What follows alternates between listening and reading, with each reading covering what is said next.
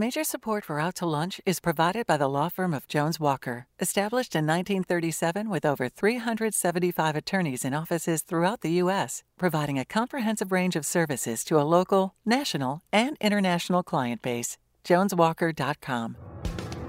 From NOLA Pizza in the NOLA Brewing Tap Room on Tchoupitoulas Street in New Orleans, we're out to lunch with Peter Raschuti, Tulane University's A B Freeman School of Business professor and director of the award-winning Burkenroad Reports. It's business, New Orleans style. Hi, I'm Peter Raschuti. Welcome to Out to Lunch. Oil companies spend a huge amount of money and devote massive resources to exploring for oil and pumping it out of the ocean floor.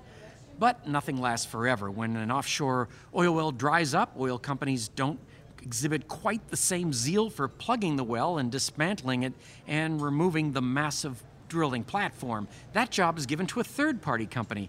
Off the coast of Louisiana, that company is likely to be the Couvillion Group. The Couvillion Group is owned by the company's president and C E O, Timmy Couvillion. Besides dismantling oil wells, Timmy and his seventy employees work on a wide range of ocean-based projects, including marine construction, port and vessel maintenance, and disaster recovery. Timmy started the company after Hurricane Katrina. His first project was salvaging over five hundred sunken boats that went down in the storm. Timmy Couvillion, welcomed Out to Lunch. Thank you for having me, Peter. It's not just hurricanes that cause disasters. In most workplaces, stuff goes wrong. Constantly. In a job like mine, it's no big deal. I can apologize for mispronouncing your name or asking a dopey question. Other than a bit of embarrassment, the fallout is pretty minimal. In healthcare, things aren't quite as easygoing. If you're a healthcare provider, a practitioner, a clinic, a hospital, you have to take every possible precaution to eliminate every possible misstep. But if you're a doctor or medical administrator, you don't have time to be constantly checking that the systems and people supporting you are working the way they should. That's where a company by the name of Performance Health Partners comes in. Performance Health Partners is a healthcare software company that specifically focuses on patient and employee safety. For every single healthcare incident that causes harm, there are an estimated two hundred ninety-nine near misses. Performance Health Partners records as many of these two hundred ninety-nine close calls as possible to determine their root cause and eliminate them before the harm occurs. The company was founded in two thousand fifteen here in New Orleans. Today, they're in thirty-five states across the country in sixteen different sectors of healthcare, from behavioral to home health to dialysis, and they're moving into veterinary care. The founder and C E O of Performance Health Partners is Heidi Rains. Heidi, welcomed Out to Lunch. Hi, thank you for having me. Happy to be here. Timmy, running your company sounds like an exercise in extreme management. You have around seventy employees working on large-scale marine engineering projects scattered across a bunch of far-flung locations, including miles out at sea and underwater. On a practical day-to-day basis, how do you stay on top of all the projects you have running at the same time?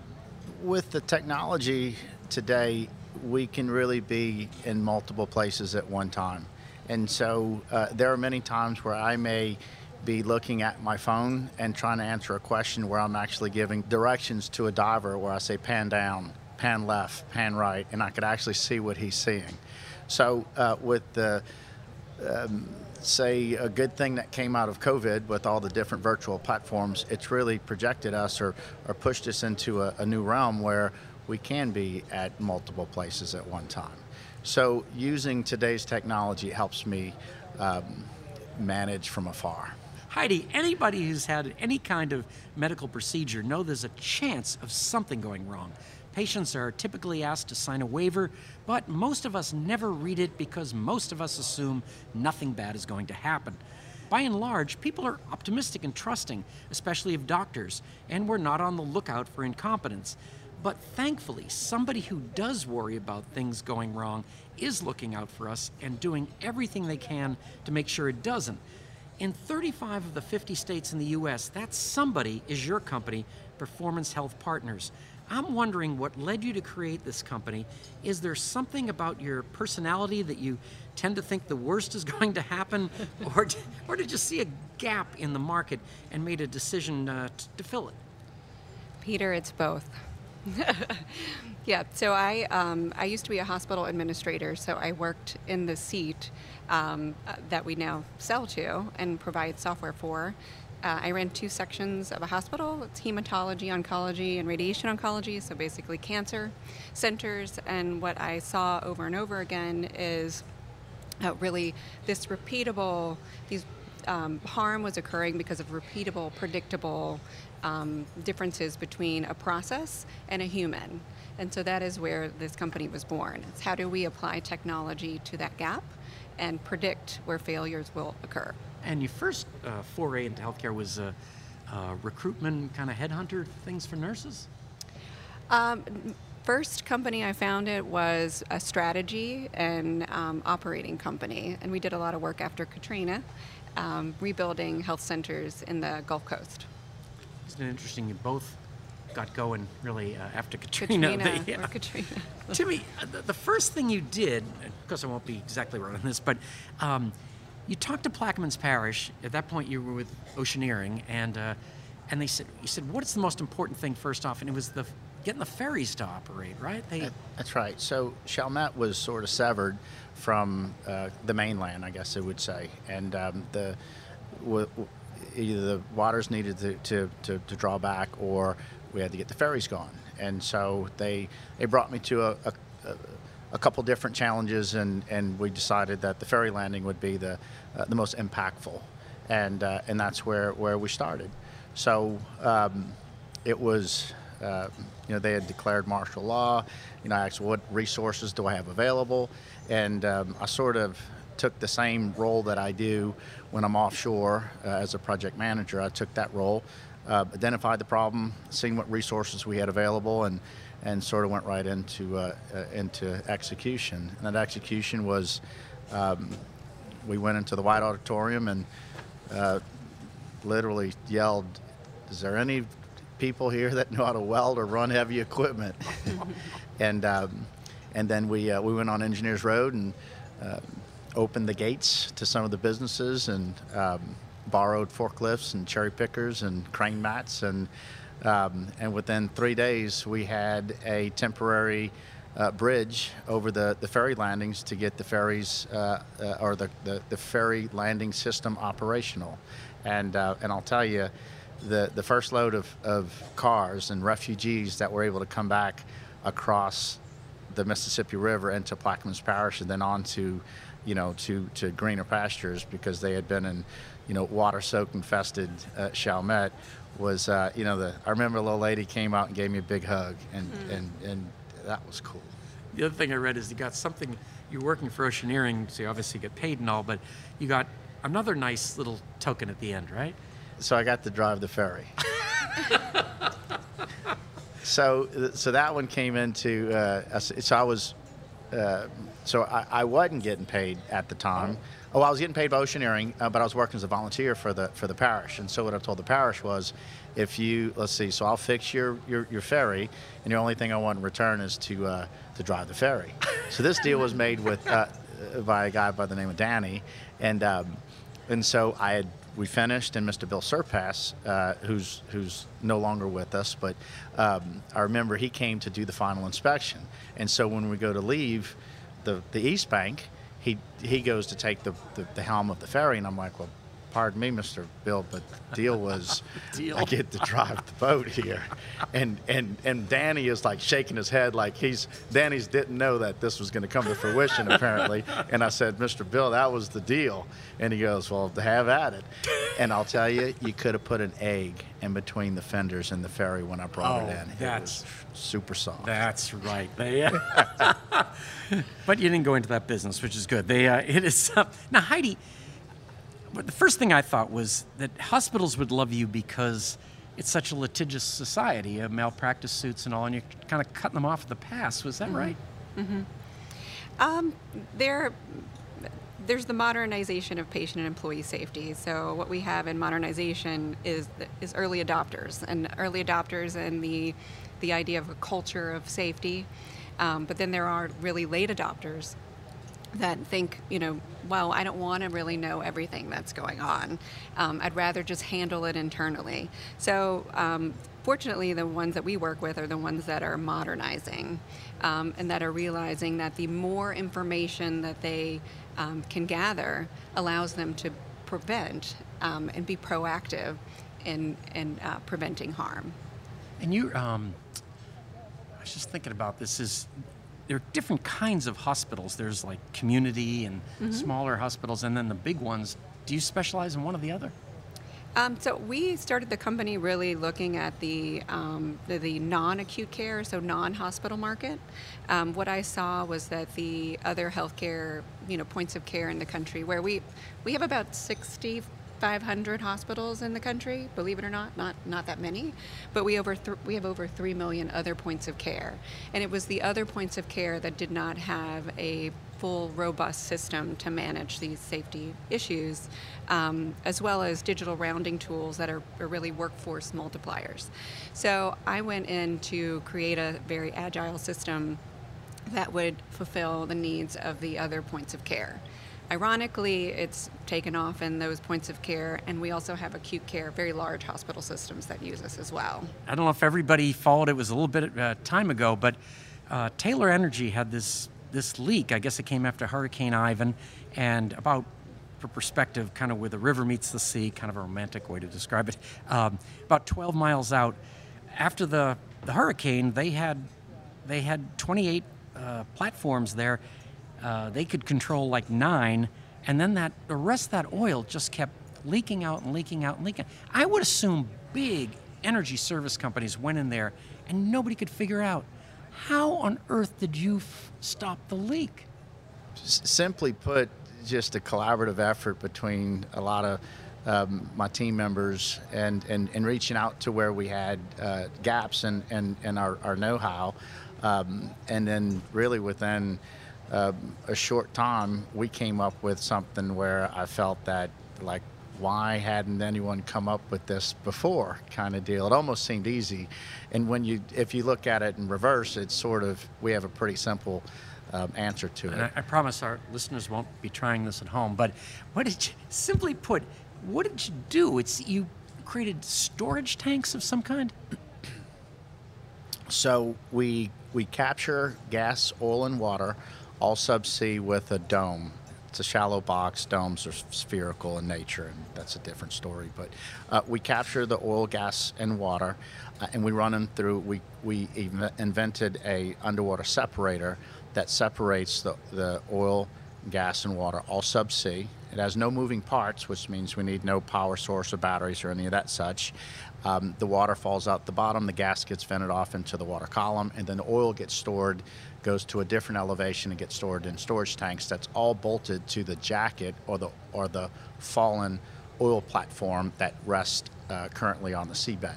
So we are actively collecting oil, gas, and water, separating and storing oil every day.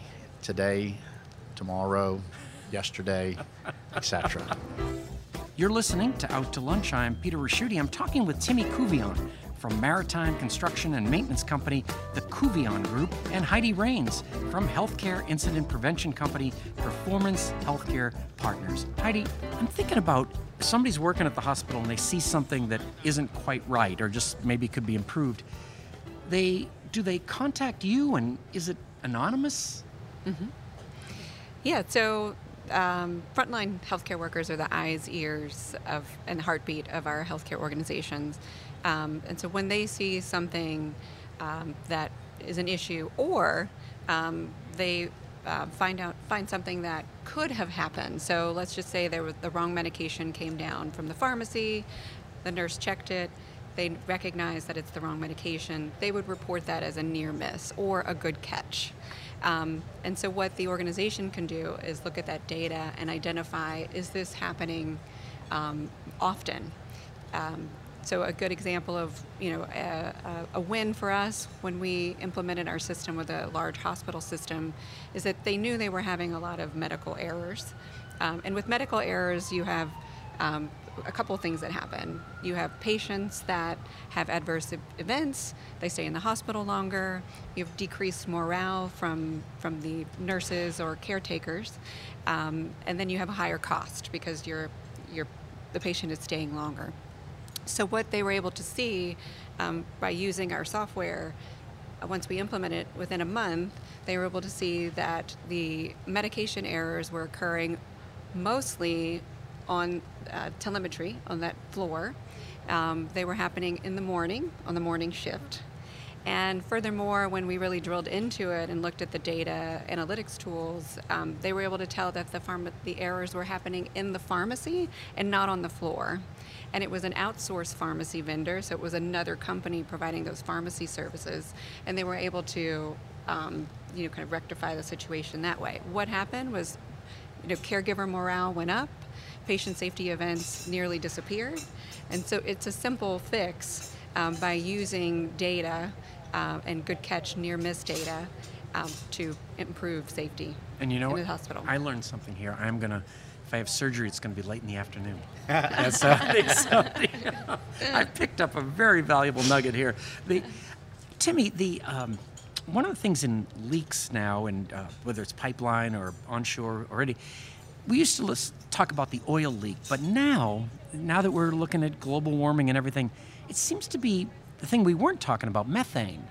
Is that, that's part of the picture?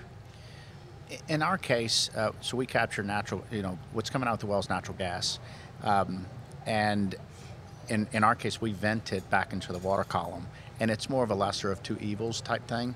Um, and so the oil is the real uh, abusive uh, portion with the sheens into the, you know, sheens on the surface and the harm to wildlife, and that's what we're able to capture. Uh, from a, a A natural gas uh, perspective, the volume would be too great for us to be able to efficiently capture it. I know what people are thinking, what do you do with the oil? So um, it's actually, it's, it's a neat thing. Uh, we capture the oil, and although we have to sell it as recycled oil, um, the government in this case really does something that makes sense. Um, we recycle it, and uh, they do a profit share to encourage companies to develop systems that are or do make sense to be able to recycle.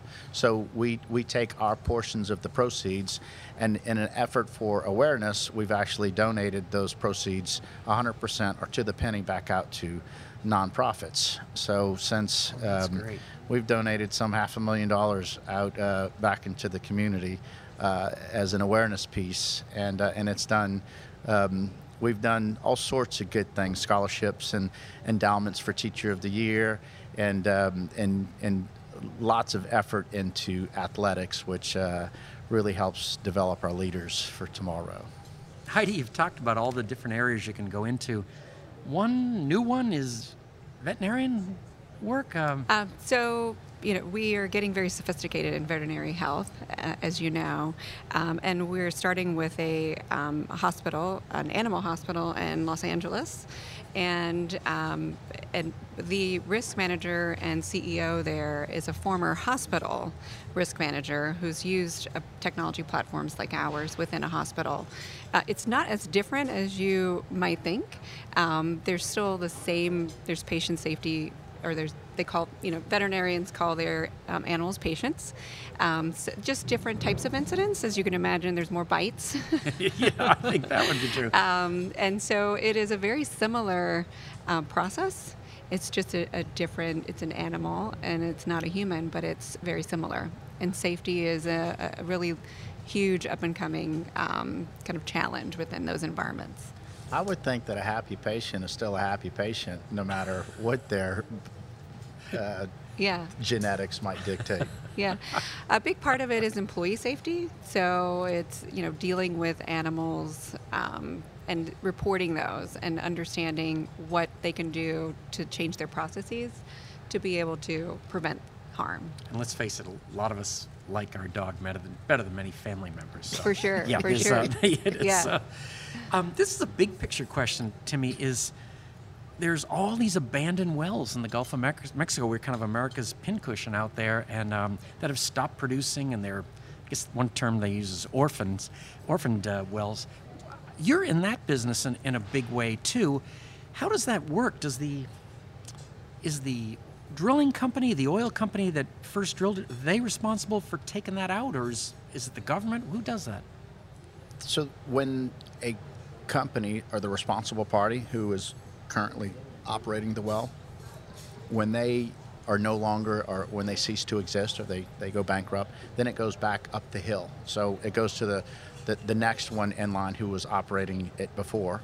And at some point, what the government hopes is that um, someone is still solvent. And so in a lot of cases, the majors are still solvent. And so, um, you know, the Chevrons, the B Ps, the Uh, the, the Shells, the ones that we call majors, are typically uh, responsible in what we call for a, a legacy well. So a legacy well, or might even be considered like a boomerang type well that comes back and lands in their lap. And so most of the time they're captured that way. Um, the other portion of it is an actual orphan well, and it would be a company that drilled it that there's, there's no clear defined owner that is still in existence, and, um, and there are programs, governmental programs to uh, to fix those as well.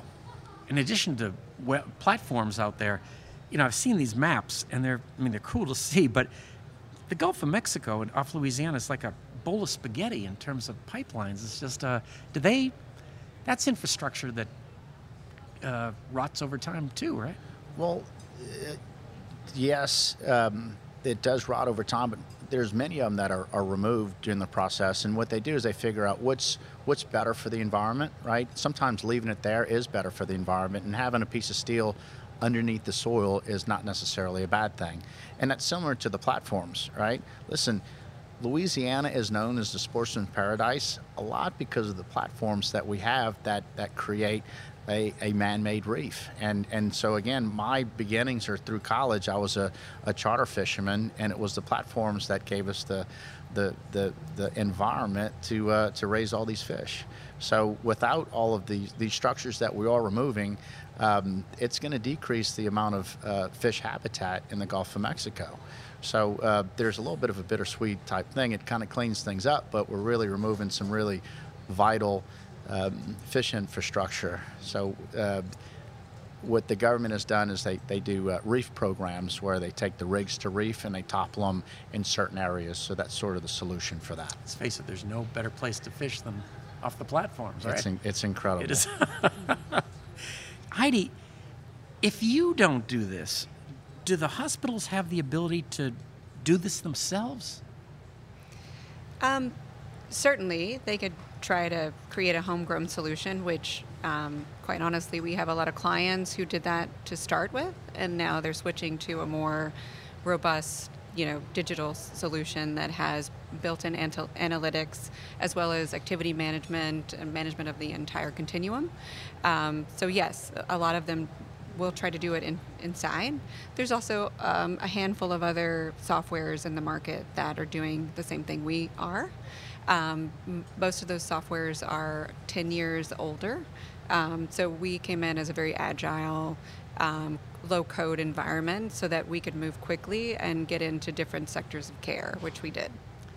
And Timmy, how many um, abandoned pieces of uh, infrastructure are there out there?